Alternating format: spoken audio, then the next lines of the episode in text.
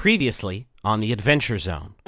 Duck, you are uh, headed to the Green Bank Telescope, correct? Uh, Sans Sans Leo. Yeah, let me. I'm gonna listen to that. You you recognize this song as the song that you heard whenever Minerva would show up to talk to you. And from the security room, an alarm begins to sound. You actually are sent sailing backwards into a coffee table. You feel something sharp, a not insignificant splinter of wood in your leg.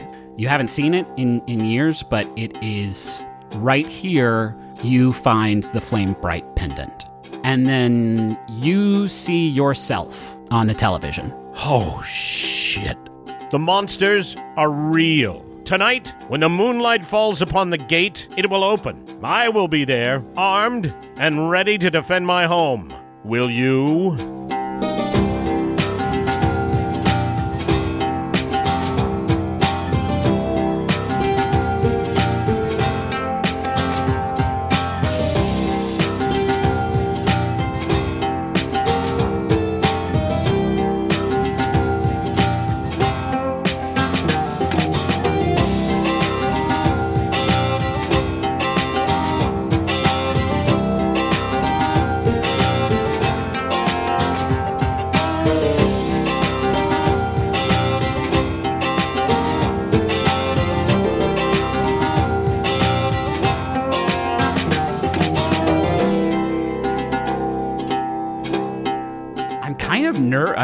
Mean, I'm always nervous before we get started because it could all.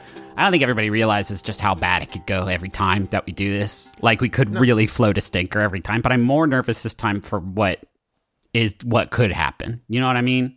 Have, Yeah, fa- have I don't faith. Have faith in us.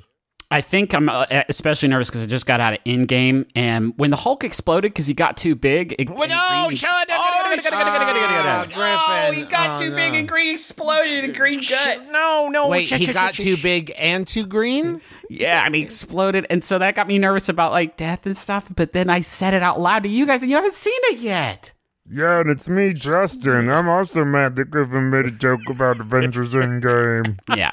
Uh, Justin, we're recording our bits separately. I'm doing you two together, and then I'm doing Justin uh, separately because you, well, there are a lot of reasons, but mostly you chowderheads have managed to book back to back to back vacations and a point where none of us are going to be in the same room together for the next month, which is rad and radical and cool and good. Um, and also, I had to go see Avengers during our usual record time. So everybody, I think, has a little bit of sin on their hands an equal amount. Uh, but let's start with Ned. Um, uh, yeah, I mean, gosh, Ned, wow, where to start?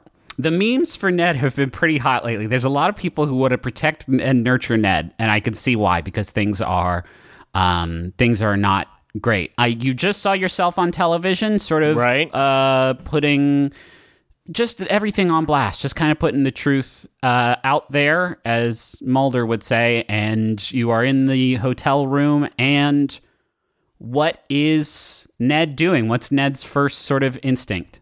Uh, first of all, he he's really racking his brain trying to remember when he would have recorded something like that. Um, I saw. I also uh, I plugged myself back into the to the to the internet uh, for the first time in a long time. And I saw a lot of time travel theories, which I thought was neat. After a few seconds, he realizes that um, it had to have been the imposter. Um, Now, is that enough seconds that he would be embarrassed to say that, but not enough seconds that he was worried about his own mental capacity? well, he wouldn't say it on like a podcast where everybody could hear it, but I think Right. just just to himself. You know, Ned's been doing a lot of self exploration lately, and I, I think that uh, ew. no, not like that. Well, maybe a little, but just mostly a spiritual journey. Ew. Yuck. Um. So, what's your second instinct? I think he needs to. He needs the others. He he he misses. He needs Duck and he needs Aubrey. Uh, he doesn't. He has no idea what's going on. He thinks it's probably the the uh, imposter bomb bomb. Um, and if so, the shit is really going to hit the fan now that all the truth is the truth is all out there.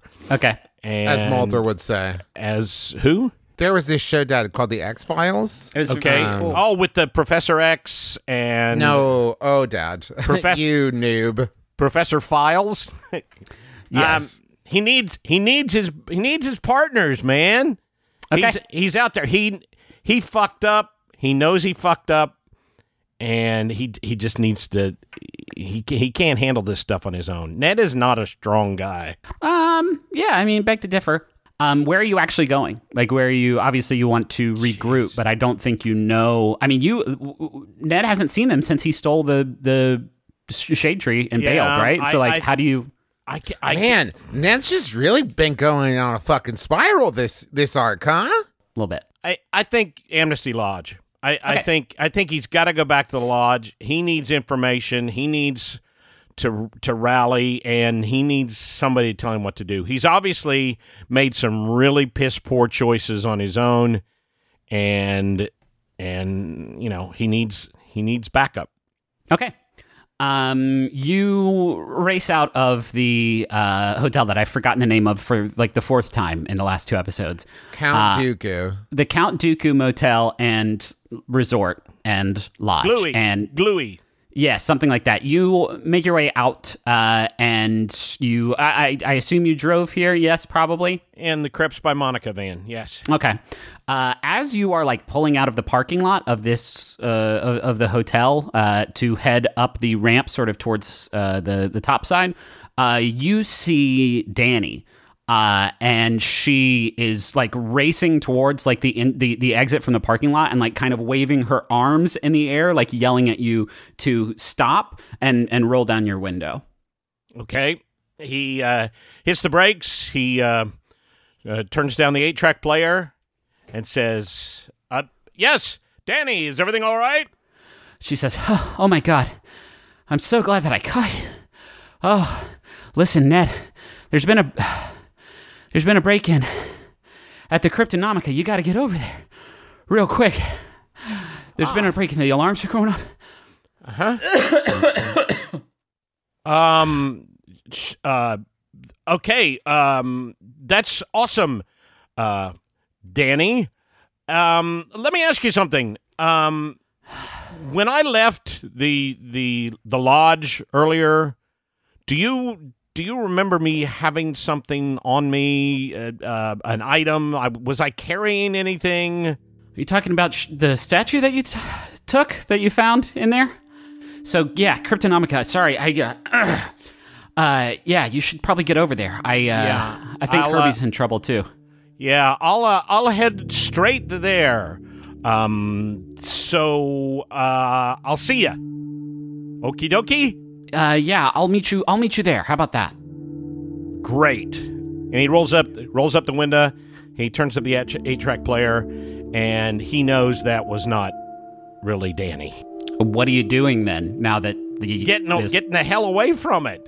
okay, you kick the car into gear. Where are you going? Amnesty Lodge. Okay. Uh, that is in the opposite direction, right? You're going towards the ramp up towards topside, and Cryptonomica, if you're looking at the map, is actually to the left. So when she sees you turn right, you see like a little smile uh, across her face uh, with like a little bit of blood dripping out of it. And then you see her start like Terminator walking towards your car as it's driving away. Uh, and then you see her kind of like hunch over a little bit, clutching her chest. And now she's like pretty far off in the distance, and she tucks through a portal and disappears. Let me ju- interject something here. I would assume that Ned did not take his eyes off her; that he was watching her Oh, sure, yeah. I was, I was side telling you all that. Yeah, Yes, you and he saw that. yes, you deduced correctly. So I'm not going to like. I'm that was all things that Ned definitely saw, and I think that uh, Danny saw you see you saw. Okay, good. As soon, as soon as Danny vanishes, he Yeah. stops and turns around and heads for the Cryptonomica. Huh. Okay. Aubrey Yes. just found when, it. when last we left. Yeah, Aubrey. you you have found the flame bright pendant, and as well as like a bunch of other stuff. Uh, there's obviously the laptop is in here, uh, shade tree is in here, but I don't think you would know what that is. Uh, alongside all of these other stolen goods and a bunch of fake IDs, and just generally sort of the the proof of Ned's former illicit activities. Ned, like one thing I was confused about is that we, I was editing the last episode is like Ned has talked about his treasures and trophies before, right? Like he's always bragging about the Nerf gun that he acquired from the Nerf founder. How how how did Aubrey feel about Ned before like she found this treasure trove? Like, I, and I guess uh, if Juice were here, we could ask Duck too. But like, did you have a suspicion that he had some shady stuff in his past? You know, I, I would say that it's like if you had like an uncle or something that told you all these stories about like the famous people he had met or like how he, you know, was a jockey in the Kentucky Derby or these kind and you like listen to it and you're like, okay, sure, sure, sure. And then one day, like as you were looking for something in the attic, found that all those stories were true. Yeah, Like found pictures of him in like the winner's circle at the Kentucky Derby and like shaking hands with like John F. Kennedy and that kind Sure. of thing. And I think it's like that where like he had talked about stealing stuff, but like I didn't believe he stole Clooney's Oscar. I didn't believe that he broke in and stole the Nerf gun, but like here is the proof. And I think more than that, I have to say, like, I've been thinking about this a lot since we last recorded of like, would Aubrey immediately jump to like, ah, it all makes so much sense. Ned has been lying to us this whole time. sure. Would she think like, oh, this is a setup where someone wants us to think it's Ned? And I honestly, once I thought about it enough, I don't think she's thinking anything right now except one pendant, to confusion, three anger. Yeah, I think Like, that I- those three make a lot of sense. I think it's more of just like she uh, because I Travis the player have had the benefit of like the time to process and like I have known this is coming since like I think when we first set up the the whole Yeah, sure, sure, story sure. arc. But like if I am really putting myself in Aubrey's shoes, I think she is just reaction right now. Okay, so okay, wait. I have a vested interest in this, so I just want to interject this. What is she angry about? Well, one, I think it's that it's here. And I think that it, whether it's logical or not, the thought that Ned would have this or know anything about it and she didn't know about it. Okay, I so think- she's she's not mad at Ned for being overall dishonest because he's No, been telling every that. he's been telling everybody that he stole stuff. Yeah, Right? it's not that. And and Aubrey lies all the time. Like sure. Aubrey is We all I would do. say of the She's three, mad the with best. Ned. Uh, yeah. Okay, so that's I. We've talked about her feelings a lot. You're standing in front of the pendant that your mother gave you the night that your house burned down. She Uh, wants to grab it and she okay. is afraid to grab it. And yet she grabs it because she's got to touch that crystal. You know how this is. You know how this story goes. Do you put it on? Yes. Okay. You put it on, and it, uh, first of all, it fits you. Which, when your mom gave it to you the night before you were going to leave, uh, she was going to, you know, do some some work. The chain was a little bit long, and now you can see that that work was completed that night after you went to bed because the the length of chain is now the the just the perfect length, and it it fits you perfectly. And I, I you, talked to mama about this like months and months and months ago when she was asking you about like the origin of your powers um this like family heirloom that had been handed down you know through your family that had the name flame in it um and i think what strikes you right now is as you put it on you obviously feel like this rush of emotions this is like dredging up a lot of a lot of stuff but you don't you don't feel like more magical. You you you uh, like de- it. decidedly don't feel like this has uh evolved your powers or unlocked something with within you. It is a it is you know, you feel about it however you feel about it to have it back after all this time uh, which like I don't know you you you are the decision maker on that one but like in terms of like its magical capabilities I am telling you that you don't feel you don't really feel anything from this stone I see.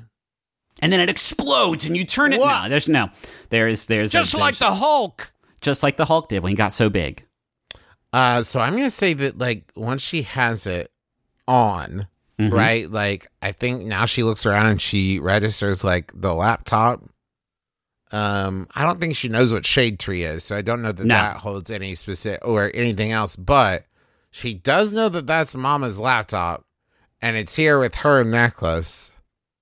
Um, and she's still hurt, if I remember correctly, because she got a big old hunk of wood in her leg. Oh yes, I, yes.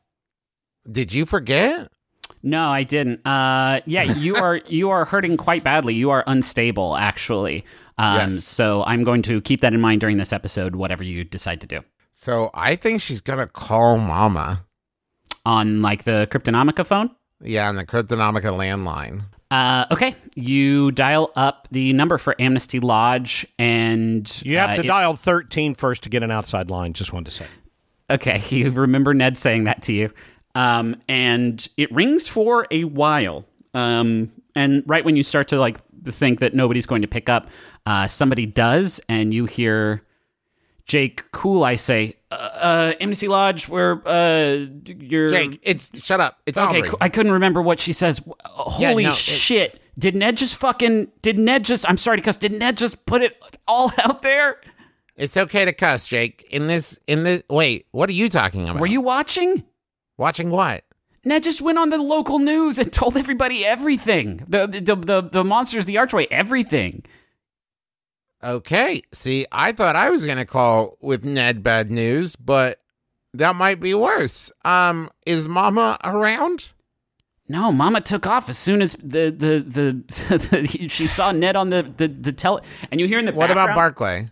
in the background you hear uh, like rustling and shouting like chairs scooting around and uh, you hear hurried pacing uh, and and somebody kind of like mumbling and kind of like shouting under the breath and he says yeah Ma- barclay went with her i think they're gonna i think they're headed to the archway i think they're gonna try and head off whoever's gonna go down there we've already seen a, a, a dozen hornets or so kind of go motoring past so i'm pretty sure that they're sort of arranging the ranks but aubrey we need you up here things are I, things I need. Okay, Jake. Deep breath. I need you to come get me. I'm hurt. I'm at the Cryptonomica. Come pick me up, I don't have a driver's license. Jake. I don't care. I, find anybody. Okay, it's just it's just me and Moira up here right now. Have you seen Okay. Danny today? No, Danny's not there. No, Danny took off too. I I I, I thought she was going to find you. Okay, Jake, I I believe in you. You can do this. Get a car and come get me. Uh, okay. Jake uh says, "Okay, I'll I'll I'll be right there. I'll bring Moira too. Which one? Which one goes? Which is the go one and which is the stop one? It's the gas pedal. Don't make me think about it, Jake. Wait, which side is it on? I- Which direction? This I can't remember unless I'm in the damn car, Jake. Okay, okay, fine. I'll figure it out on the fly. Uh, and he hangs up.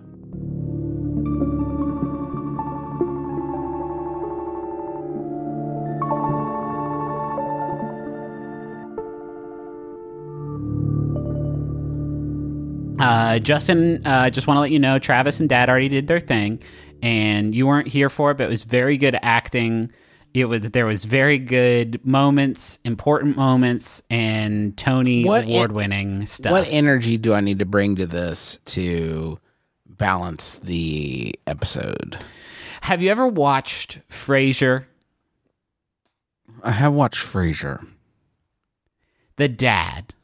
Dad Frasier energy. So very sort of a hypersexual All right, for some, for some. John. Mul- I was about to say his name is John Mulaney. I don't think that's right. I think there's an extra syllable in there somewhere. I'm Duh. searching. I'm googling Frasier Dad one word. Let's see what. Okay, Frasier Dad one word got me John Mahoney. John Mahoney um, sent me a letter Oh, uh, when I was trying to pick a uh, college, um, and he he uh, asked me if I wanted to go to the certain school. And it, at the time, I didn't know how these things worked. Um, I guess it was St. Joseph's College. I didn't know how these things worked, and I thought that I was getting a letter from John Mahoney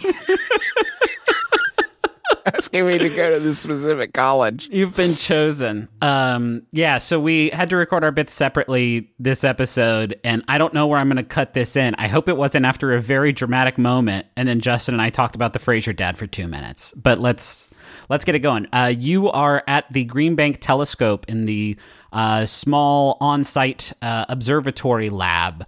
Uh, which is where you were when you were um, checking out a few sort of makeshift museum exhibits in here, and you found one uh, that played a song called Interstellar Blues, uh, and it had sort of a string of uh, the celestial coordinates where uh, where it was found, and you heard it, and it was the uh, the song that you always heard whenever you saw Minerva, and then immediately after hearing that uh, there is an alarm siren going off uh, out in the security room, which is another sort of one of the uh, other few rooms that are in this very small uh, longhouse style building within the perimeter of the Green Bank Telescope. Um, and immediately, Dr. Drake, who is in here with you, she like whips her head up from the console where she was uploading some stuff to the satellite lab, and she there's like a small window in here, and she's like trying to overlook the grounds, and she says, "Uh, I this is." I, they may be doing a test or something. Um, you should just, uh,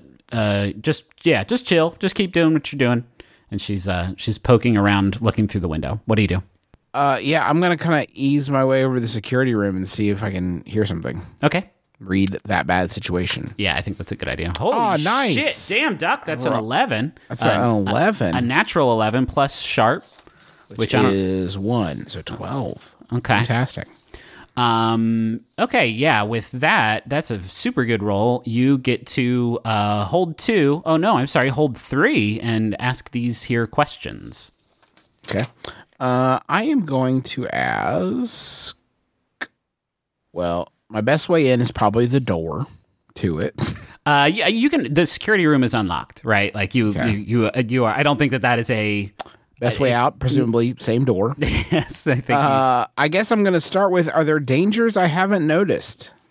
Um, yes, and now that you have asked that, you you notice it. There's like six monitors in here with some cameras overlooking the perimeter, uh, and most of it is just kind of just grass because it is a huge sort of space that the uh, that that surrounds the the Green Bank Telescope. Um, but on one of the monitors, you see uh, having smashed through uh, the gate that you were let into just earlier before uh, by the security guard waiting there. You see a shape that is crawling i think is probably the best verb you could use uh, across the ground and actually right now dr drake has like come into the room with you and now she sees it too and she's like uh duck is that your bear uh but it is it is most certainly not a bear. And in fact if, if it is the abomination that you've been hunting you would not immediately know looking at it. Uh, th- this shape that's crawling across the grounds toward the telescope is like it's not human. It is just this writhing beige and red mass that seems to be like forming human parts that emerge from it for a few moments before collapsing back inward.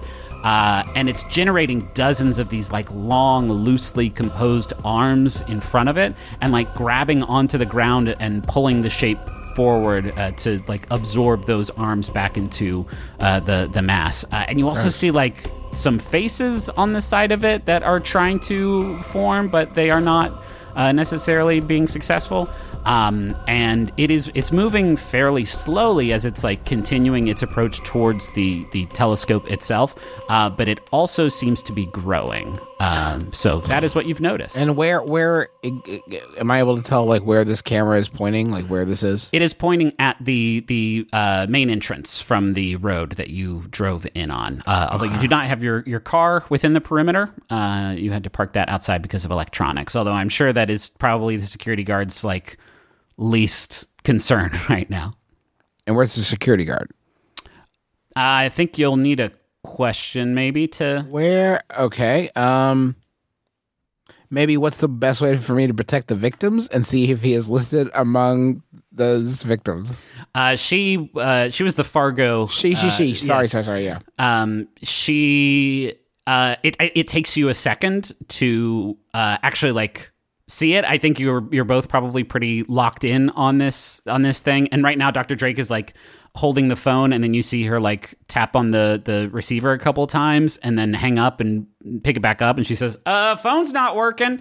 Uh, and and she's she's starting to get fairly worried. So.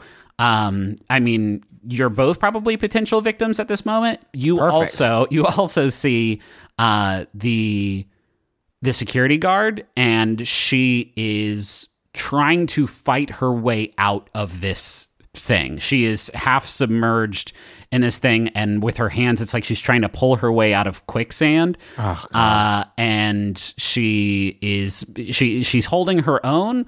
Um, but the best way to protect her would be to obviously get her out of that situation. The best way to, I mean, the best way to protect you and Dr. Drake is probably just to stay in this in this building.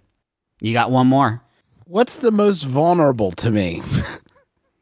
Ah, man, I'm gonna need a an Not interp- applicable. an interpretation of that. It's a very odd question. I mean, it's it's certainly a question that is designed for multiple enemy. Like, where's the weak point on this thing? But Yeah, I, I you that definitely is- cannot see that. Um, yeah, I think I, okay. If you're looking for like a strategic sort of weak point of this thing, it is. You can tell it is crawling with a fury, uh, and honestly, like from the thing that I described, like a pained sort of process. It is desperately trying to get to the Green Bank telescope. So, like the vulnerability here is, you know what it's doing. You know where it is going. Uh, and like it's not a huge advantage, but right now it's the, it's kind of the only thing you've got. Uh, it is still like a ways away from the telescope, but again, it is it is kind of growing. It is kind of um, uh, for for lack of a better term, Akira-ing out uh, as it uh, approaches the the center of the compound here. But it doesn't have visual line of sight to me, right? Oh, it does not know. It does not know that you are are are there. Uh, unless it has some other way of sensing you. I mean, visual is kind of a weird word because this thing has faces it's trying to like form and it is failing to do so. It is trying to like make bodies and it is not doing it correctly. So you don't even know if visual is within this thing's like capabilities. All right, I got a plan. Okay. Uh, Dr. Drake now says like, "You want to tell me what the hell is going on, Duck?" This is a, this is about to break pretty bad. I'd say a pretty high likelihood of it breaking bad. Uh, and you need to get get gone as best you can. I mean, I you want me to go out there? You think that's a the good idea? Fuck, fuck no. Get under a table or something. Jesus. It's, it's not an earthquake duck, it's a dude blob. yeah, well, are you better protected against the dude blob standing like gawking at it in the middle of the room? Are you better like just I don't know how dumb it is. Maybe put a wastebasket on your head. and might think you're a lamp. I don't fucking know. Why does it want the telescope, Duck? What's it doing here? I don't know, but I'm about to find out.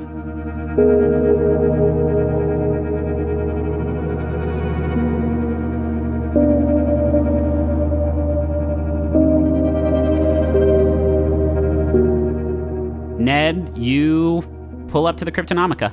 It is obviously closed. It is the the uh, the gate is over the front door, uh, and it shouldn't be. You're not exactly sure where Kirby is or where Billy is, for that sake. Um, but it is shut down right now. Okay, I think I don't think he would have gone to the confrontation with Boyd without the Narf bra- blaster. Okay, yeah, for sure. I think you were probably strapped. So I think he's got the Narf blaster. I think he pulls it out and has it ready. Okay. And uh, you said there's a like a big a, a gate over the front door, like a big metal. Not like a heavy gate, but like, you know, that they would use at a uh, you know, a shop. Sure, sure. Uh, that they would want to to board up. So yes. Like one of those like scissor, you know. Right. you yeah, we had it, them at yeah. we had them at GameStop to keep all the the, the crooks out from Yeah, stealing that- my Master Chief. that worked well. Um, so uh, I think he opens that great, and I think he's using extreme caution because I, I just think that he, he is spooked by this whole chain of events that Mosh being dead and and not being able to get the, the pendant back and seeing himself on TV. I think Ned is freaking the hell out. So I think he's on or you know red alert the whole time. Uh, and so I think he's going to use all of his crook skills to try to open this gate and the door as quietly as possible. Uh, okay. Um, uh, would this be a burglary roll? Are you trying to read a bad situation? No, I, I think he would have keys, wouldn't he, to his own place? Oh yeah, sure. Okay, this would not be a burglary just, roll. I just think he's trying to be cautious. I think I've said cautious. burg. Sneaky. I think I've said burgly a couple times. Yeah. Um, uh, okay. So are you reading a bad situation then, or are you just are you just being careful? Just being careful. Just being Okay. careful. Aubrey, what are you doing when this happens? I Where where is Aubrey? finishing the phone call? Back to the door. Okay, you hang up the phone, and as you do, the shutter uh, over the front door rolls open, and as it does, it's uh, it's probably around like five o'clock or so. It's like perfect kind of golden hour uh, here, like early early early spring. Actually, it would be I guess late winter, um, and just the sort of last few orange slivers of daylight just come crashing into the room as the shutter slides open, and you see silhouetted against it Ned, who walks into the shop. Aubrey? What what what are you what are you what are you doing here, Aubrey? Ned, I'm going to give you, let's say, 30 seconds to explain just a whole fuck ton of stuff. Your time starts now. Ned, you see uh, Aubrey leaned up against the uh, like the the desk at the back of the room, and she is very clearly uh, having a bad time. She's just been smashed through a coffee table. Not that you know that, but she has uh, a, you know a shard of something sticking out of her leg that she is holding onto very tightly. Can he see the pendant around her neck? Aubrey, does he see the pendant around your neck? I'm going to say if the light is shining in from the door and it hits, I think she says that and the light glints off it. All right. No no bullshit, no games. I can explain everything. But right now we have more pressing concerns 20 for- seconds, Ned. That leg needs to be tended to. You need to you need to take a look at that leg. 15, Ned. Let, let me help you. Aubrey, listen to me, please. 10 seconds, Ned. Fine. Fine. What are you going to do? Uh, it- it- take take it. Do it. Kill me. Burn me up. Shoot me. Don't even wait for an explanation. I fucked up, okay? I have fucked up over and over and over again. But I fucked up trying to make this situation better. And we don't have time for me to explain it all to you. What happened was a horrible, horrible accident. A terrible accident.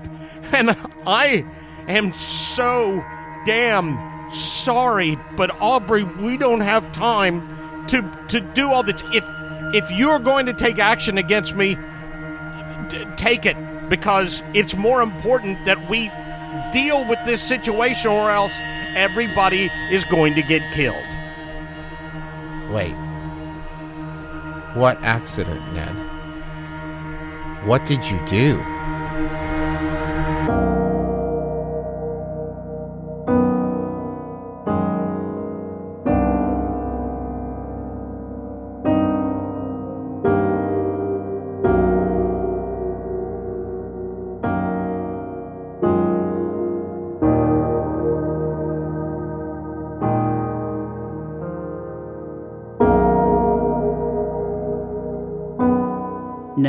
It is that night, and it is around 2 a.m., and you're sitting in the passenger seat of the, the Imperial Crown Coupe with Boyd in the driver's seat as you pull up in front of this uh, fairly palatial estate. The, the hit for tonight that Boyd has promised is going to be uh, a big one. And uh, Boyd looks at you and uh, turns the turns the engine off, and he says, "I'm telling you, the folks in this house, the intel's good, Ned.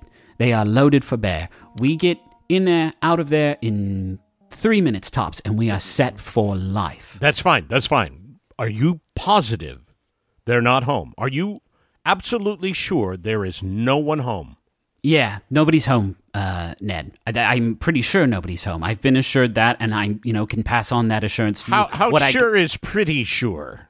As sure as it always is, Ned. What I can promise is we and he pulls out a cell phone and he says we are going to be ghosts and you see him pull up like a like an app for a security company and he punches in some name as the login and punches in some password. And then you see this ui appear uh, like with all of these little buttons with red locks and the word armed on it.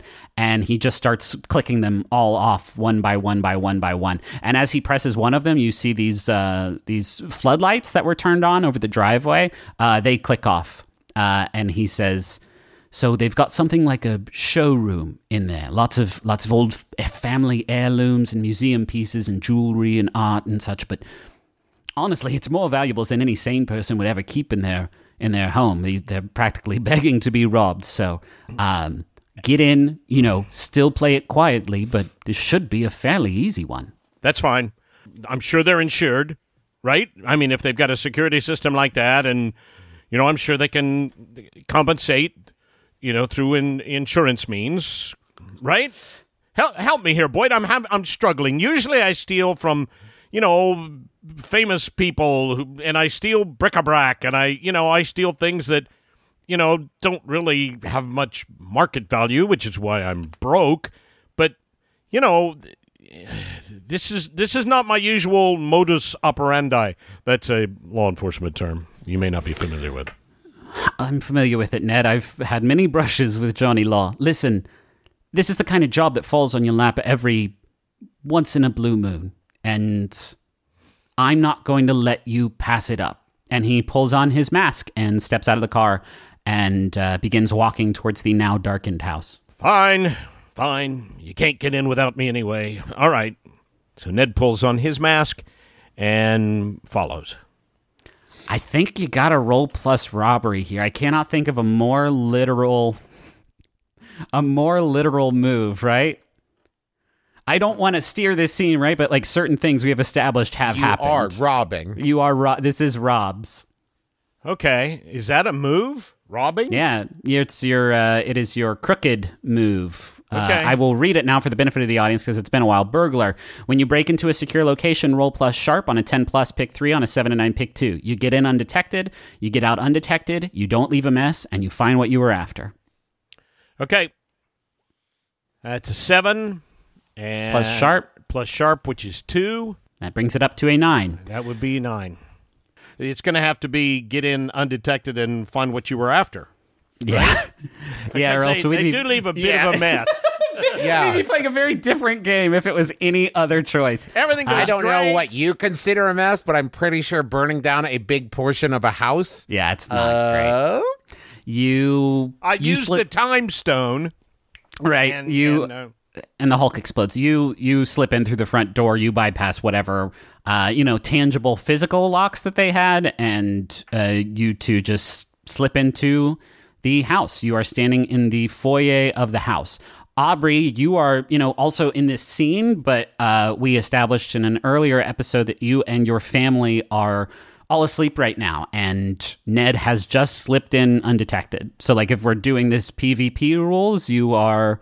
I think you have no reason to be awake right now. still asleep. Okay. Uh, Ned, you're in the foyer. Uh, it is uh, dark in here. You see a security panel uh, like light up as the door opens, but then as you close it, it just like turns right back off again, and you see the word disarmed written on it. What do you do? um, I think he would uh, investigate a mystery. Uh, this would almost certainly be read about situation over about- okay. investigate. Yeah, because this, this, there's no monster here that you know of. Okay, read a bad situation then. Okay, go ahead and roll plus sharp. That's uh, three. Three, and it doesn't make any difference what the sharp is, right? Because the sharp You step in is a big bucket. Clang, clang, clang. No. Um, two. It's five total. Okay. Uh, I am going to make a hard move at some point, uh, but you do not detect any immediate dangers.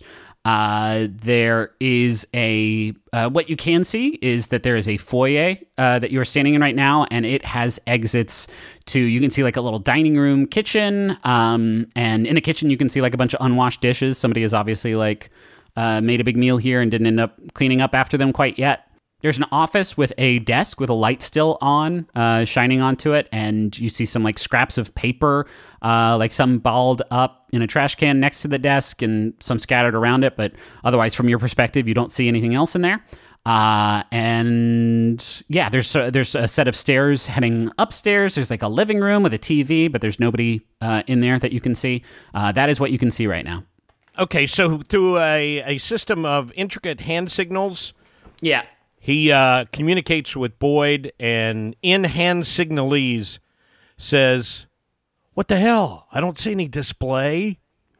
Uh, he puts a finger up to his mouth and he points at you, and then he points to the office, and he points at himself, and he points toward the living room, and like puts his fi- two index fingers together, and then like separates them as if to say split up.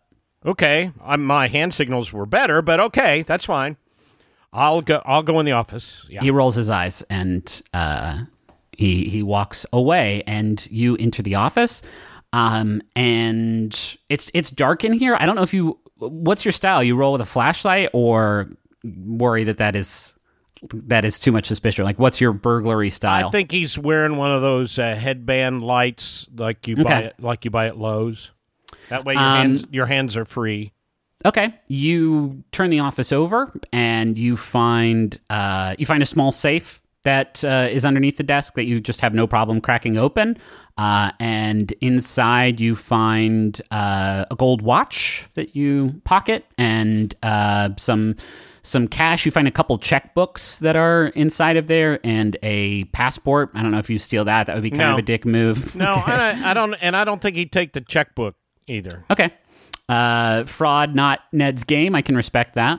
Um, and as you stand up, you you know give the desk a once over. You don't see anything necessarily valuable there. Um, all that paper, you see somebody was actually trying to write a letter that they were kind of like not having much success with, and you know balling up old drafts and tossing them.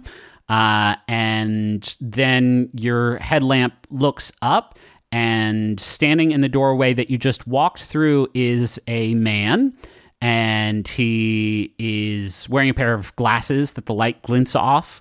Uh, and he is holding a baseball bat, and he says, "What the hell are you doing? And don't move."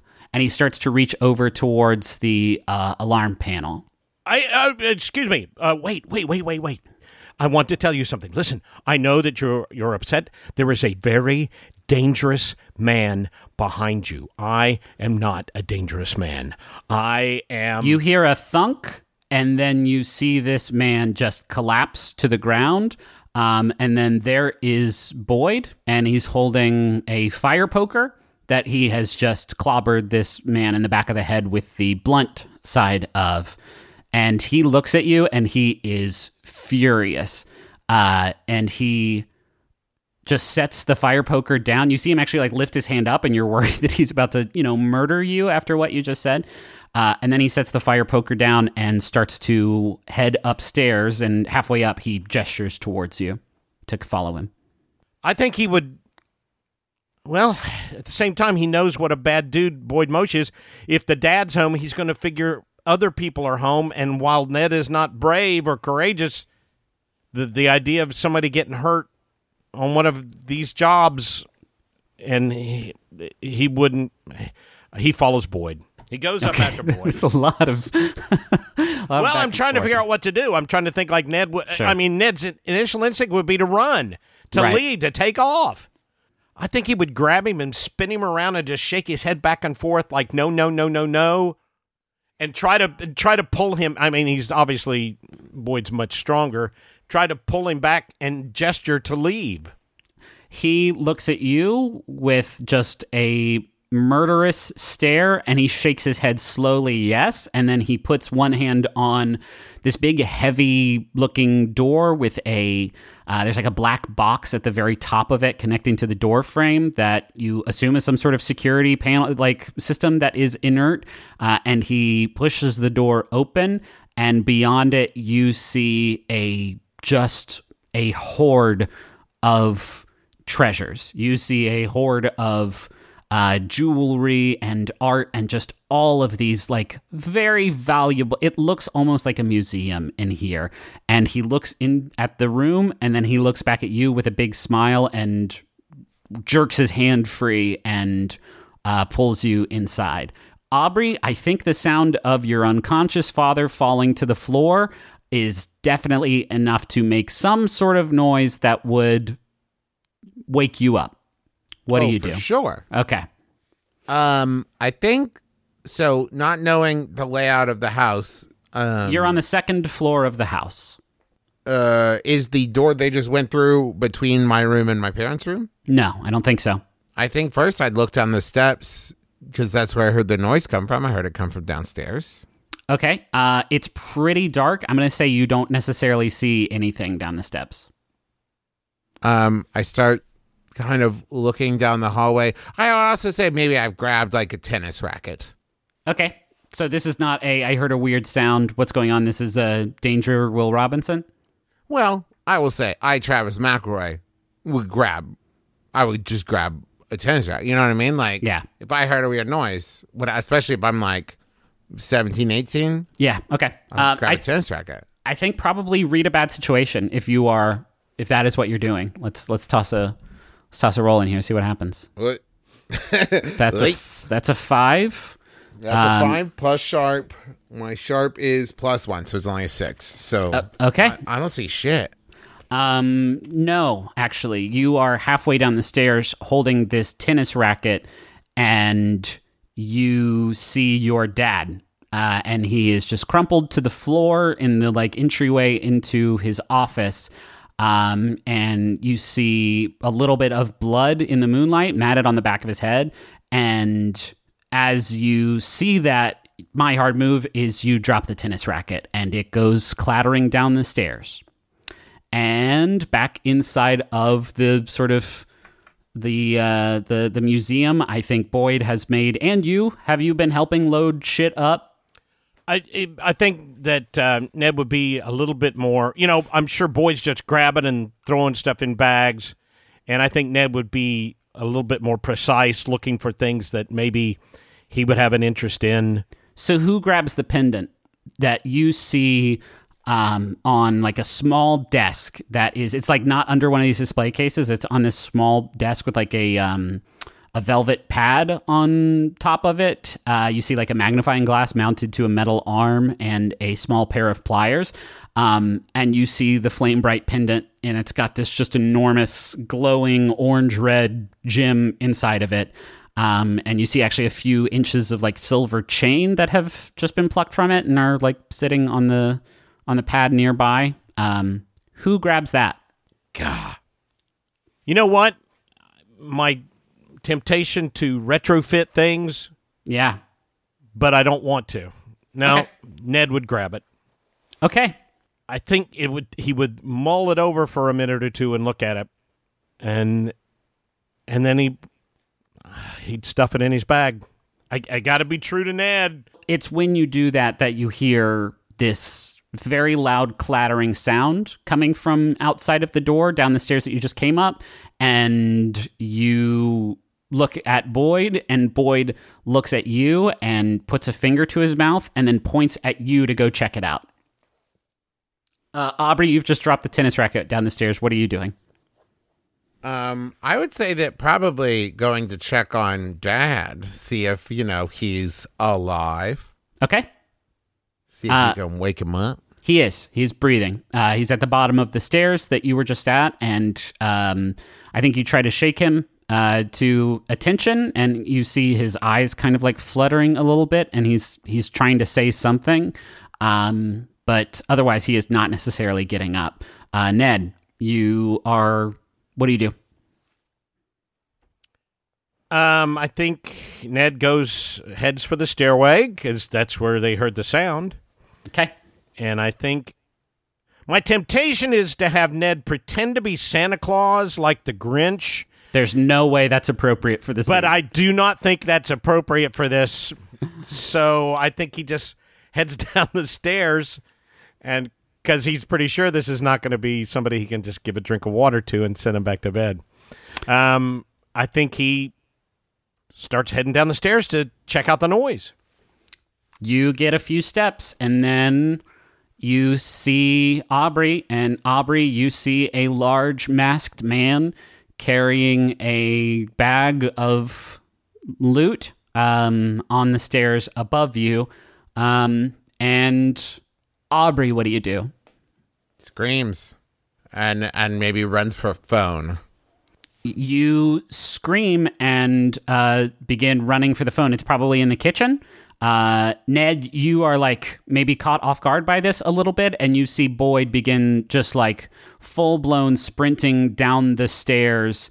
Uh, and he says, uh, There's still more stuff. And he goes uh, just bounding by you, and he like throws a bag like at the front door uh, where it lands, ready to be absconded with. And he starts uh, chasing after her. What do you do? Oh no, he, no, no, huh, no. I'm sorry. I don't care how bad he is. He's not going to let Mo- Moshe hurt somebody. I, th- I think he goes chasing after Boyd. I, Okay. I, I think he'd tackle it. I think he'd hit Boyd with the bag of stuff. Okay. Uh, roll to kick some ass. Four plus one, I think. Um, Gee, many Christmas. okay. And then, He's kind of experienced though.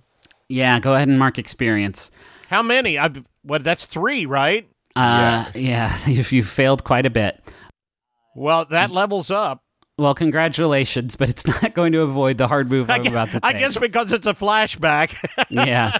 You swing the bag to try and hit uh, your your partner, uh, and this is a bag that you have just filled with heavy belongings, and maybe you weren't used to the weight of it, uh, but it slips out of your hand, and then Aubrey, you feel something. Just a sharp blow at the back of your neck, and then you are out like a light. oh, jeez. And Boyd looks up at you, Ned, and looks kind of impressed. Uh, and then he charges back past you to uh, go finish off the room. You see him already start uh, loading up some more stuff. Boyd, enough. Enough. If there's two people in this house, there's more. We've got two great bags. We got a whole bunch of stuff. Let's get the hell out of here.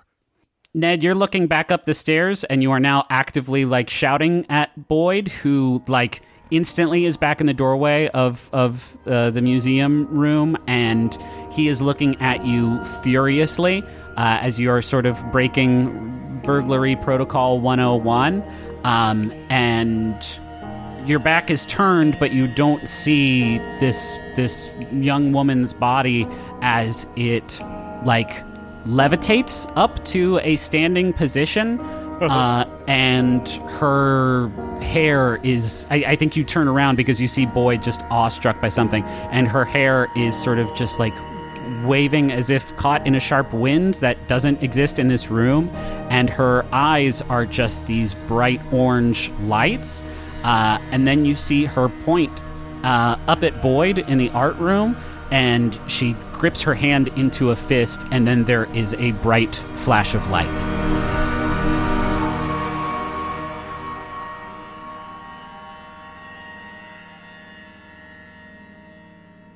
And you are on the ground, and the house is on fire, and you get the impression that you just blacked out, and Boyd is grabbing you by the shoulders and trying to wake you up and get you on your feet and out of the building. Uh, he's still got all of the bags sort of thrown over his back, uh, but he says, Ned, we've got to leave now, now.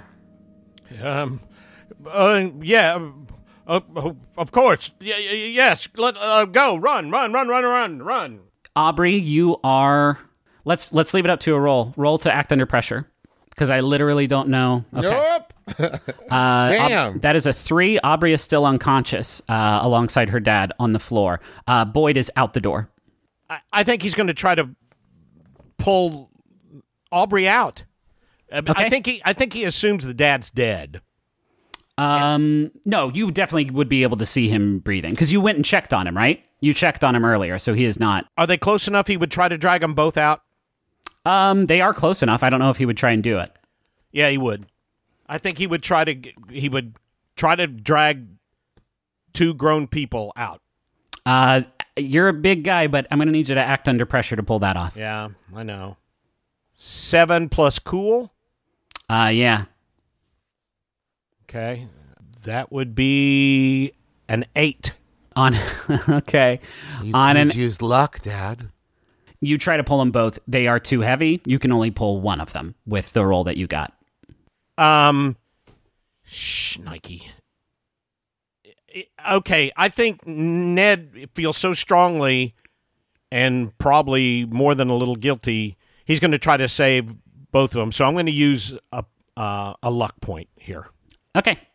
Uh, yes, that to bumps pull them both roll out up. of the, pull them both out of the fire. Yeah, that is a 12 plus. You you tap into that sort of superhuman strength that you get in moments of, of crisis, and you manage to pull them both out into the front yard. Um, and Boyd runs up to you as you are doing so and like grabs the bag of loot off of your back and throws it in the trunk.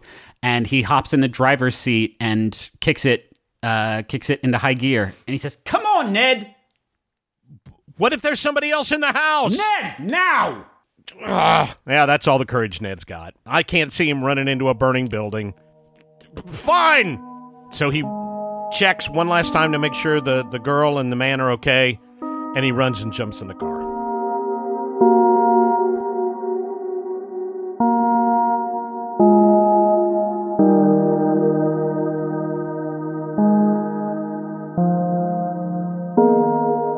Aubrey. Um. Okay. I stole that pendant from your house. Aubrey's hands catch on fire. Okay, hold on. Hold on. Hold on. I'm the one that took it. What happened to the house? What happened to your precious mother and your family was not intentional. It was an accident. And I have I have hated myself ever since then. That was a turning point in my life. It was not on purpose. It was an accident that I will regret my, the rest of my life. You know, you know, Ned, and our hands extinguish. Accidents happen, Ned. When my mom died, I blamed myself for a long, long time. And it took some pretty great therapy for me to realize that things happen. And sometimes things aren't anybody's fault. And it just plays out the way it plays out. And you know what Ned I don't hate you for that. I hate you because you knew and didn't tell me I can forgive that you made a mistake back in the past we all have those but what about yesterday, Ned? Why didn't you tell me yesterday? Or this morning? Or at lunch? You could have told me any time. Since we met, we have been working together, and you knew. You knew, Ned, and you didn't tell me. You lied every time you looked at me and didn't say it. You lied, Ned. So, I'm going to walk out that door. I'm going to tell Mama that I found her laptop here in your shop and that you have been lying to all of us and I better not see your face again. Uh, the truck pulls up outside. You see Mama's truck uh, through the window. It comes to, I would say, an irresponsibly fast stop, uh, and you see Jake Culhane and uh, Moira in her, you know, both in their human disguises. You know, one last thing, Ned, before you run and hide and lie and whatever it is you do, you might try to clean up a little bit of the mess you've made. And she walks out the door.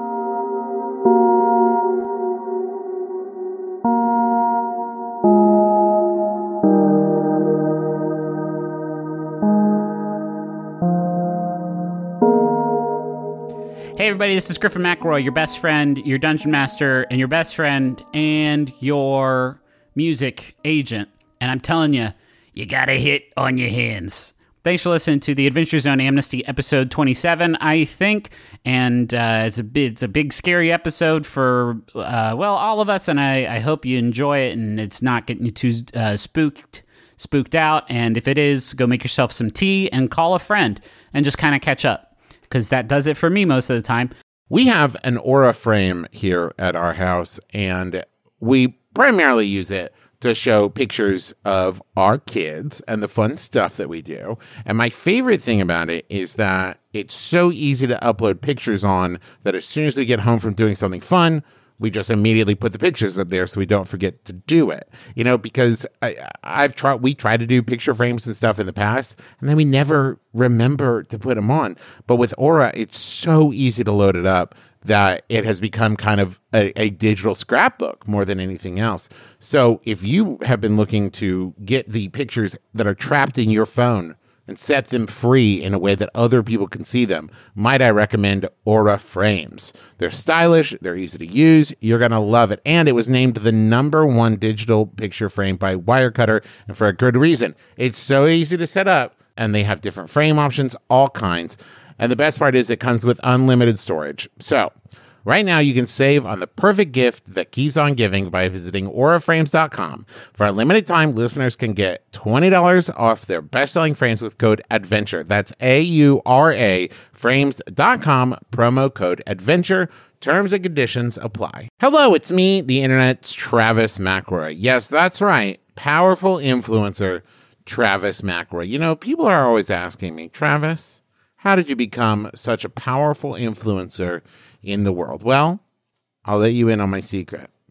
It's Squarespace. Yes, that's right. Squarespace, the all in one platform for building your brand and growing your business online. You can stand out with a beautiful website, engage with your audience, and sell anything your products, content you create, or even your time. What?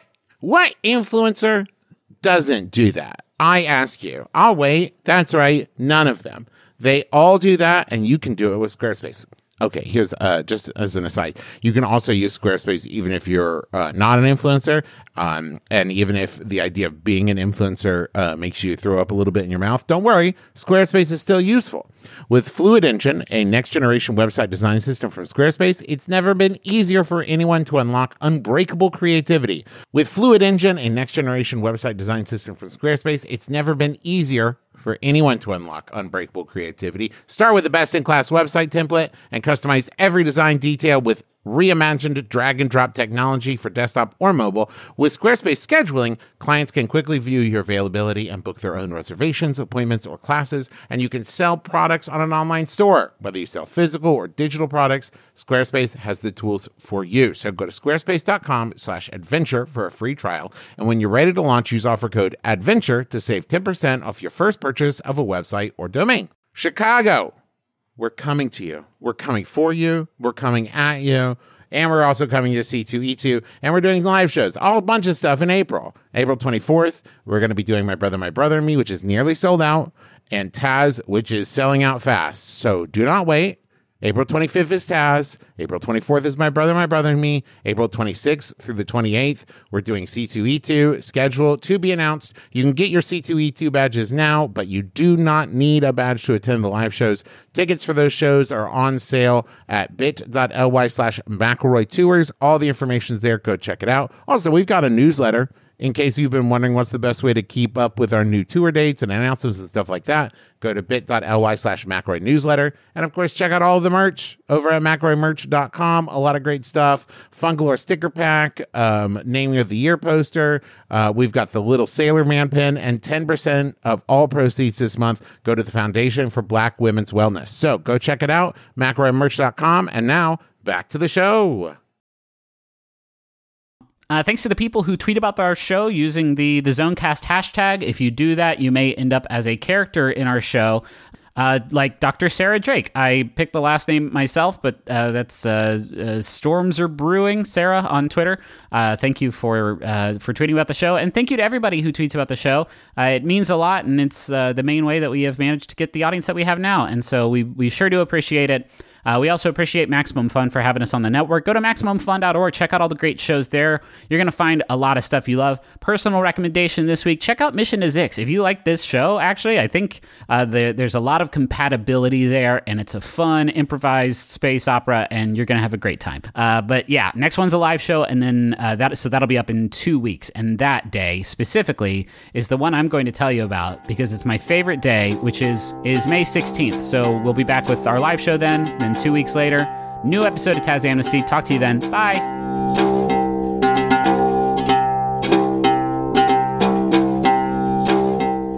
Yeah, she sprints into the observatory lab, uh, and you see her uh, trying to contact the the satellite lab on the computer.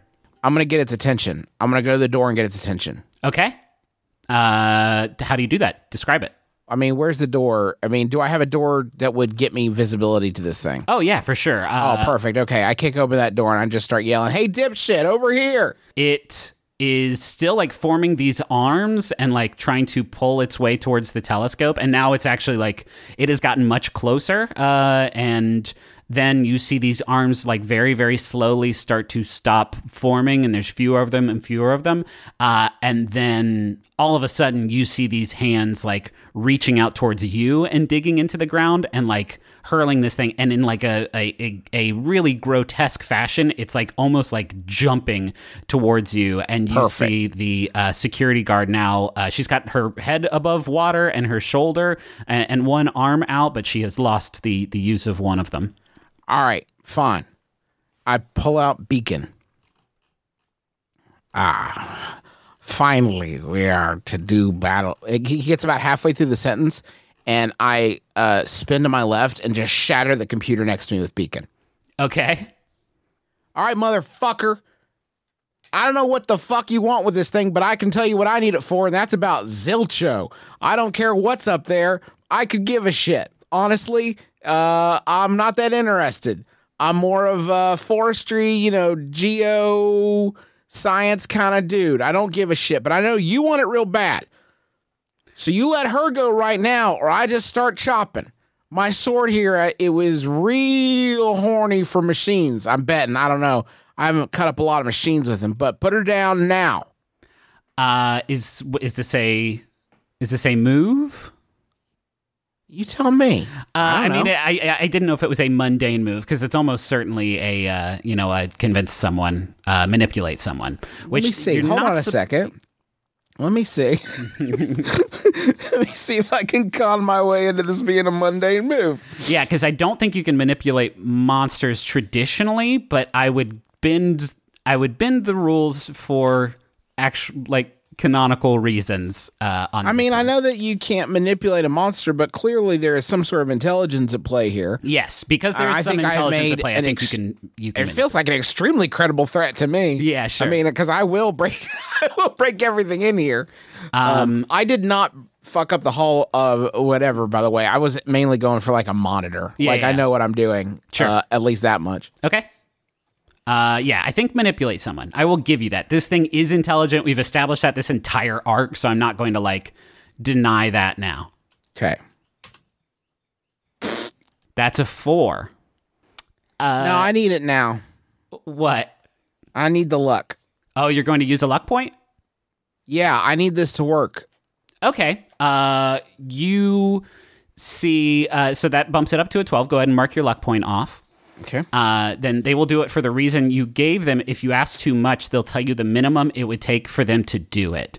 Here's here's the compromise because this is a monster. The compromise is the the monster does not slow its roll. The monster, the the the, the this fleshy mass does not like slow its approach as you threaten it.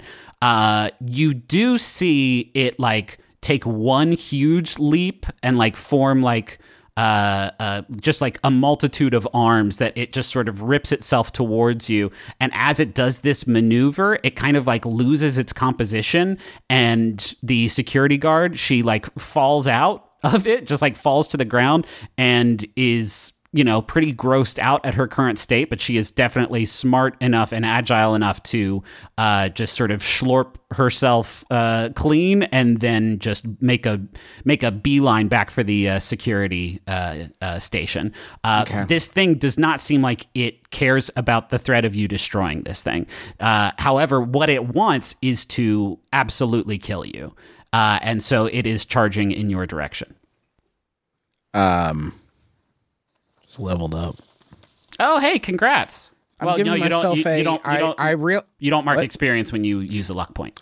No, but um, don't worry. I'll check it out whenever you go off by yourself to check out somewhere uh, scary. Mark experience. It wasn't scary before, but I am. I did go by myself. I did go, as it turns out, it was extremely scary. Definitely be- counts. It was extremely scary. Yes. Okay. Um, this is. I love that this thing is a, a an ocean of flesh. The tide is coming in, about to splash into you, and we just got to take a quick second so that you can, you know, so you can boost your HP or whatever the fuck. Ah, there is an improvement. I'm going to take another move Okay. from the mundane playbook, and it's called Panic Button. Okay. Um, when you need to escape, name the route you'll try and roll plus sharp. On a 10 plus, you're out of danger, no problem. On a 7 to 9, you can go or stay, but if you go, it's going to cost you. You leave something behind or something comes with you. On a miss, you are caught halfway out. Okay. Are you going to use this immediate? Is this why you are leveling up mid? Yes, I'm leveling up Mid-scene? use panic button. Okay. Uh, you need to describe. I think name the route you'll try first. The route I'm going to. Well, okay, what are my exits? I mean, I know I'm looking out the main entrance. I see this fucking thing in front of me. Yeah, I mean, you can get. You are standing at the exit to this building. You are in the middle of an enormous compound that is surrounded by a tall barbed wire fence. The only like exit is the way you came in, as far as you can tell, or you know, getting through the fence somehow. Oh yeah. Okay. Here's my route. Okay. I've got a. Here's my escape route. Okay. There's a monster in front of me, right? Right. And at a different angle from that monster is my car, right. and I'm gonna run at that angle uh, until I hit the fence. And then I'm gonna hit the fence with my magic fucking sword, and I'm gonna get the fuck out of here. That's Okay. my escape route. All right. Uh. And I'm gonna, I'm gonna tell Doctor Drake to follow me. Okay. I don't, I can't leave her; then she'll die. Yeah. But I, I gotta get the fuck out of here. We both do. Give me that sharp roll. Oh God, I can't spend another luck point right now, y'all. Ah ha ha ha! Nine plus one, ten. All right. Thank you, Jesus. Uh. Jesus, by the way, does care about how you do in role playing games. A lot of people debate me on that, but he definitely does care. Uh. The Okay. risen Savior cares how I do in role playing games. Absolutely. I here's what I'm saying. He's literally like just this fucking visual of Duck running. I think he has his eyes shut. He's just running with Beacon in front of him. Like he had one mi- moment of fleeting courage, and then I think he his m- mortality just came flooding back to him. Yeah. and he is now running and and and yelling at Doctor Drake to keep up. Okay, you see, uh, you see Dr. Drake, and you like grab her and pull her like out of the building, and as like you do so, you get just out of the way as this this mass collides with the door that you were just standing in front of, and it like buckles the door inward. It was this big, heavy metal door, uh, and like it oozes kind of into the building that you just managed to get away from, and as you are sprinting away, it is like trying to reform and pursuing you, but now you've got a pretty good lead on it, uh, and you are charging toward the fence. And you get out beacon, and I guess like, you don't need to roll for this, right? This is the route that you have described. Yes. Uh, yeah, Beacon effortlessly slices through the fence. Uh, this this massive flesh like chases you a ways and seems like it's like gaining ground, like it's actually figuring out how to move in this form. Uh, and then about like halfway there, it stops and then it just turns around and starts moving back towards the telescope. Uh, and Dr. Drake, as you're running, is like, "We can't just leave it. It's gonna, it's gonna, it's gonna do something. It's gonna tear the whole thing apart. I don't, I don't know what that thing is. Is it an alien?" Yeah, I guess that is my suspicion currently. I'm glad we're on the same. See, people made fun of me for that, but you're a scientist, and if you're on that wavelength, I'm starting to think there's real legs on this theory. I knew, I fucking, I knew it. Yeah. I knew it. I knew you'd appreciate it. Uh, you slice the fence open, and the two of you sort of make your way through the gap that you create. And as you're sort of wiggling through this gap, uh, you hear a sound coming from just actually not too far away uh, in the distance. You hear the roaring of an engine. It's it's like starting to get actually kind of dark, and so all you see are the headlights, and then the the the the vehicle is just like kind of bearing down on you. It's still like on the main road, and as it passes by you, you realize that it's a delivery truck. And then it takes you a second to realize that you've seen this delivery truck before. And just for a moment, as he passes, you see Leo, and his teeth are gritted, and he is bracing himself against the steering wheel as he drives at full speed and rams into this mass of flesh.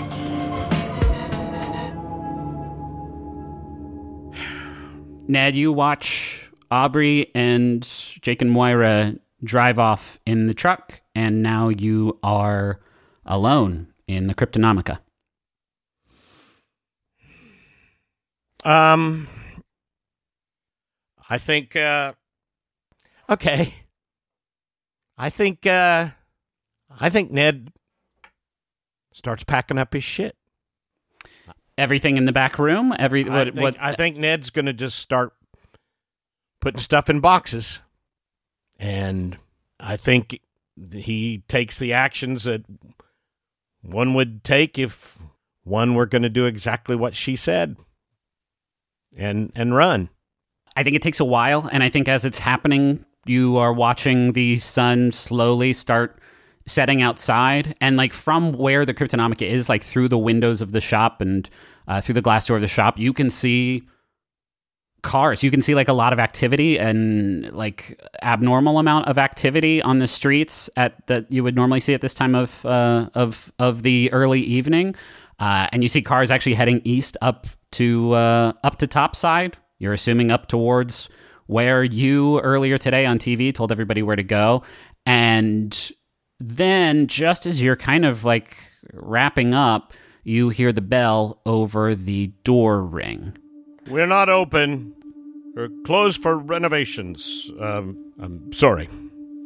this figure uh, that you see the silhouette of takes a few steps forward, uh, and then you hear a rasping, horrible cough, and then your eyes focus and you see Danny again.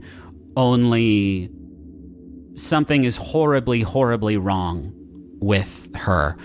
Parts of her are just missing and through through where like the gaps are. And i don't mean like in a in a necessarily like things have been you know cut off of her. There are just parts that should be there that just aren't. And you can actually see faint traces of light kind of shining through those gaps. Um and danny says Ned, I I know that you've been taking things from people lately, and I gotta know. What did you take from me? Ned whips up the Nerf blaster and points it at Danny. All right, listen to me, asshole. I haven't taken anything from you, but you have taken everything from me my belongings, my friend, my real friend, and I got nothing left to lose. so, how about if I take something else from you? How about if I, like, I don't know, take your life? Danny is just kind of looking at you, and now you can see that like part of her jaw is. It looks like it's hanging off, not necessarily in a grisly way, but in a. Um, I mean, it's grisly, but not necessarily in a gory way. Again, there's just like something missing there. Uh, and then Danny reaches back and throws something forward onto the floor of the Cryptonomica, and you see that that bag, that like body bag size thing with all of those like glass orbs hanging off of it, uh, except for the one that you took. And she points at it with uh, an incomplete hand and says, Ned, I am breaking protocol a little bit here, but, um, what did you take from me, Ned? You mean the Christmas tree ornament? The the the ball? The glass ball? Do you have it? Yes, I have it. It looks like you uh, you need it pretty darn badly. Uh, she takes a step closer to you. And Hold says, it. Wait, wait, wait. Hold on. No, no, no, no, no. Uh-uh. No closer. No closer. I'm about ready to blow you away. Why would I give you something that's going to help you? I don't need the help anymore, Ned. I'm I'm I'm more or less wrapping up here. I just this is a professional curiosity more than anything. Are you are you having trouble trusting me, your old pal Danny? Would it help if uh, I was um, maybe somebody else? And she transforms just in the blink of an eye, and then is Boyd, but is a, a decomposing Boyd, and he takes a step forward. Okay, it's a cool trick. I admit it, and you've you've used it quite a bit to screw up everything and to doom this town and, and all the people that live there and, and the people on the other side. It, yay! Hooray for you! You're a quick change artist. I do not care. Why do you want this ball so bad? Oh, I don't want the ball, Ned. I just, uh. I very rarely have the opportunity to actually speak to one of my my targets. You've caused me some amount of trouble, but obviously nothing I could not surmount. And you're being modest, Ned. It's not my actions entirely that led to this town being whipped up into a tizzy. I must say that before I even got here, you set the stage very nicely. And he takes another step forward. Okay, fine. No ball for you. No, no ball for you. And I'm gonna shoot your ass. That's not necessary, he says. And he actually takes a step backward. I'm not here to fight, Ned. I just. I was just curious. I guess I'll leave you to it. Good luck with everything. You're. No spoilers, but you're going to probably need it. Wait, one last thing. The, um. Where's the partition? Where have you hidden him? The, um. The, what, uh, what was he? Uh, the goat man. Where did he end up? I, I, I, I figured out everything else in this town, but that was the one thing that eluded me. Why? What? Why do you need? Oh, God, Ned, you're just as difficult as you were back in the hotel. I don't know why I expected anything different. Can you at least tell me why you're doing all this? Why would you stir up a fight that's that's that's going to destroy so many lives? Uh, You said I was a target. If, if- take me out then. Just take me out. But but taking out the entire town and and and all these people that that doesn't make any sense. Not to you, obviously. It doesn't make sense to the spider when you step on it, but some spiders need to be stepped on. I'm going to go now, Ned. This is really. Um, if certain bodies found out what I was doing here, I would get in no short amount of trouble. I. Uh, I will. Oh, God. If it doesn't. Oh, God, you're right. Oh, okay. I'm sorry, Ned. This really was unnecessary. It was hubris, and um, you, you, please accept my sincere apologies. And he whips on his heels. He pulls the trigger on the Nerf blaster.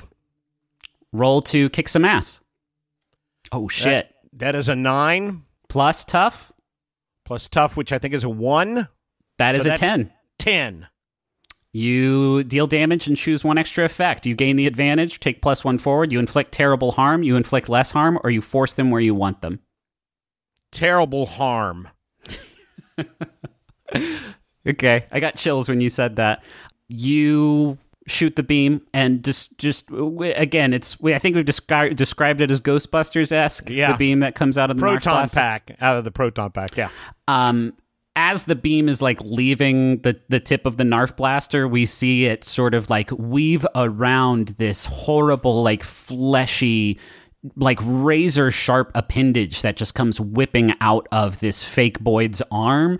Uh, and it whips across you for two harm, just as your beam catches him uh, for uh, three harm. And it whips across him, and as it does, you see just flesh go flying upward, uh, and actually like splatter against the ceiling. Not necessarily blood, but just sort of these like beige particles, and for a second, you see Boyd's face, half decomposed, look up at you with shock, and you hear this this horrible digitized scream and then from the wound that you just carved into him you see new flesh start to sprout you see a one small arm like punch its way through and try to pull its way out of Boyd's chest before collapsing back into the mass.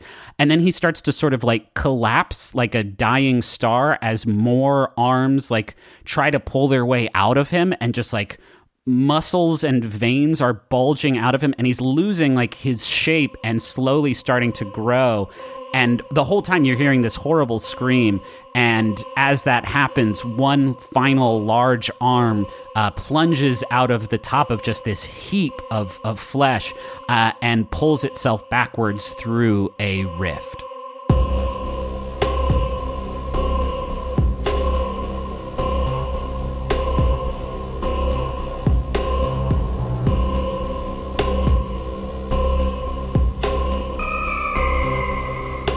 Duck, uh, Leo's delivery truck is laying on its side. It's tipped over onto the driver's side, and it is smoking. And um, the the mass of, of flesh, it's not it's not moving at all. Nearly like half of it was just torn apart as as Leo crashed into it and just like splattered against the ground. And that that stuff that was just ripped off of it is slowly turning to ash and just kind of uh, drifting away. Uh, what do you do? I rush to check on Leo. Okay, you sprint towards this vehicle as uh, the smoke sort of starts to uh, get stronger and stronger. And uh, how are you checking on on Leo? The car has uh, fallen onto its left side, so he does not really have an, a good way out. What about the windshield? Uh, yeah, you can definitely see him through the windshield. He is conscious. Uh, he is uh, he's bleeding from the head, and he is trying to get out of the um, get out of the the seatbelt that he is in. He seems to be stuck in something, uh, and he is also trying to you know hold his head and and manage the wound there.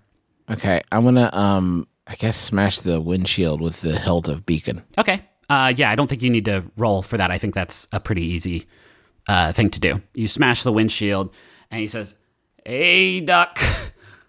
How's it going? You dumb piece of shit. What did I tell you? The, the whole thing with the vision and stuff. Duck, I, s- Damn it. I, uh, I had another. Can you get me out of here first? Just, Say you're sorry first. I, I'm sorry. pl- I got a head wound, Duck. I'm very deeply sorry. about to have a head wound. Dumb piece. I think you have a head wound. Come out of here, dumb piece. Of... All right. Uh, I will uh, un un untether him from whatever has tethered him to the car. It's not. I don't think it's that easy. I think he is he is stuck on something, and it is dark, and there is smoke, and so I think uh, if you are going to try and get him out of this mess, uh, it's it is going to take some effort. Uh, so why don't you act under pressure? Probably. Okay. Holy shit! Whoops, the daisy. That's a two. That's That's a- a, two. That's a big snake eyes. Uh, yeah. Okay. Something. Uh, I'm. I'm going to take a hard move here, but I don't think I'm going to do the obvious one. Uh, it, it is. It is getting harder to see out here because of the smoke, and it, so it, I think it just takes you a long time to get him out of the car, and I think it's awkward and not necessarily heroic. Um, but you do manage to pull him from the vehicle, and just as he like clears it and and gets to his knees. Um, you can tell he's like kind of wounded, but it's not. It's definitely not a mortal wound. Uh, he's not just like sacrificed himself in in what he did. Uh, and he says, "The vision changed, Duck. It, cha- it changed for me, and I saw it during the day, which is weird. That's never happened before. And I don't know if you saw the same thing, but I saw. I I saw you. I saw you, Duck." I, I saw you on the ground in front of the, the, the thing here, the dish here, and I, you were dying by yourself. And so I, I said, no, that's not going to work. And I hopped in the, Oh, well, I, pre- I can appreciate the effort. this is sure. this is my only truck. I gotta. do- I I'm supposed to do a round. I guess that's tomorrow's problem. Uh, and then a hand grabs him from behind around the throat, and it is a hand that is made out of just just this tangible, dazzling white light. And it is attached to a form that has pulled itself out of the uh, the ruined sort of husk of, of the thing that you faced earlier uh, without you noticing while you were pulling him out of the car. Uh, it is this four armed, bright just being, humanoid being, a bit taller than you are, made out of just hard light. And it's the same thing that you've seen after you vanquished the other abominations. Um, and sure enough, like in the in the way that you have seen these things sort of perish after defeating their their abominations, you see some puffs of light start like drifting away from this one as well as it's like disintegrating. Uh, and this figure just effortlessly throws Leo uh, just 10 feet through the air uh, and he lands with a crash some distance away and he like balls his hands into fists and lowers its head and you hear this ear splitting like electronic sound and then that dissolving just stops. Uh, and, and then it, uh, it it stands back up and it surveys its form uh, not not falling apart and then it starts to sprint in your direction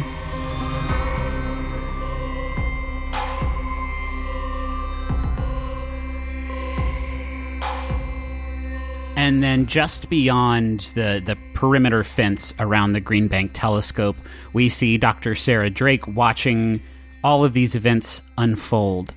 And she is caught up with emotion at seeing this this being not from our world uh, for for the first time, and then she feels this this terrible pain in her head, just this splitting headache uh, that just lasts for like a flash, uh, but it's enough to just reel her over. She she falls to one knee uh, and hangs onto the fence to to regain her balance and, and pick herself back up. And as she picks herself back up, her face is illuminated with this soft blue light. And then we hear a voice speaking to her. Hello, Earth scientist. I need to borrow your corporeal hands for a minute.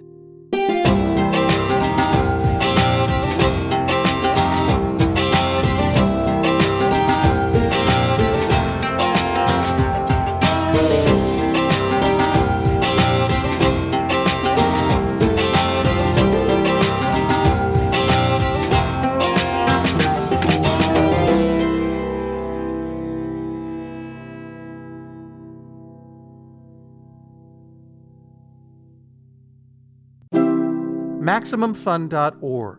Comedy and culture. Artist owned. Listener supported. Thanks so much to the over 28,000 members who joined or upgraded during the 2019 Max Fun Drive and to all of our monthly members.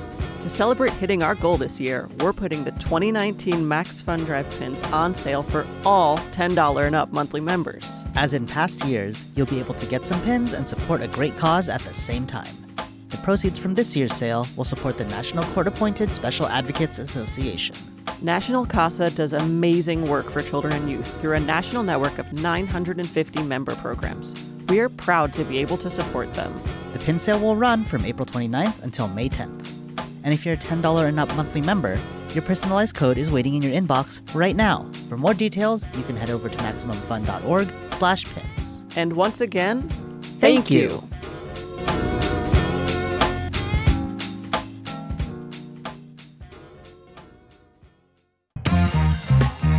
Listen, we already know that you love genre movies, film craft, and female filmmakers. So, if you love all those things, then by transitive property, you love my podcast, Switchblade Sisters. Hi, I'm film critic April Wolf. Every week, I have a conversation with a different female filmmaker about their favorite genre film. Each episode covers the filmmaking process, working in the film industry, and just like general geeking out about awesome movies. I've had such great guests like the big sick writer Emily Gordon. To me, indie movies as of late have come to be a catch all term for a movie that kind of defies genre. Billy Madison and Half Baked director Tamra Davis. When a comedian comes and enters onto my set, they're th- they're just there to be funny, and we're all ready and waiting for them to be funny. Horror industry veteran and actor Barbara Crampton. That's where real drama lies for me. What's what's between you and I speaking right now? Where where are we meeting? And what's the energy that we create between us? And so many others. So check out Switchblade Sisters every Thursday on MaximumFun.org or wherever you get your podcasts.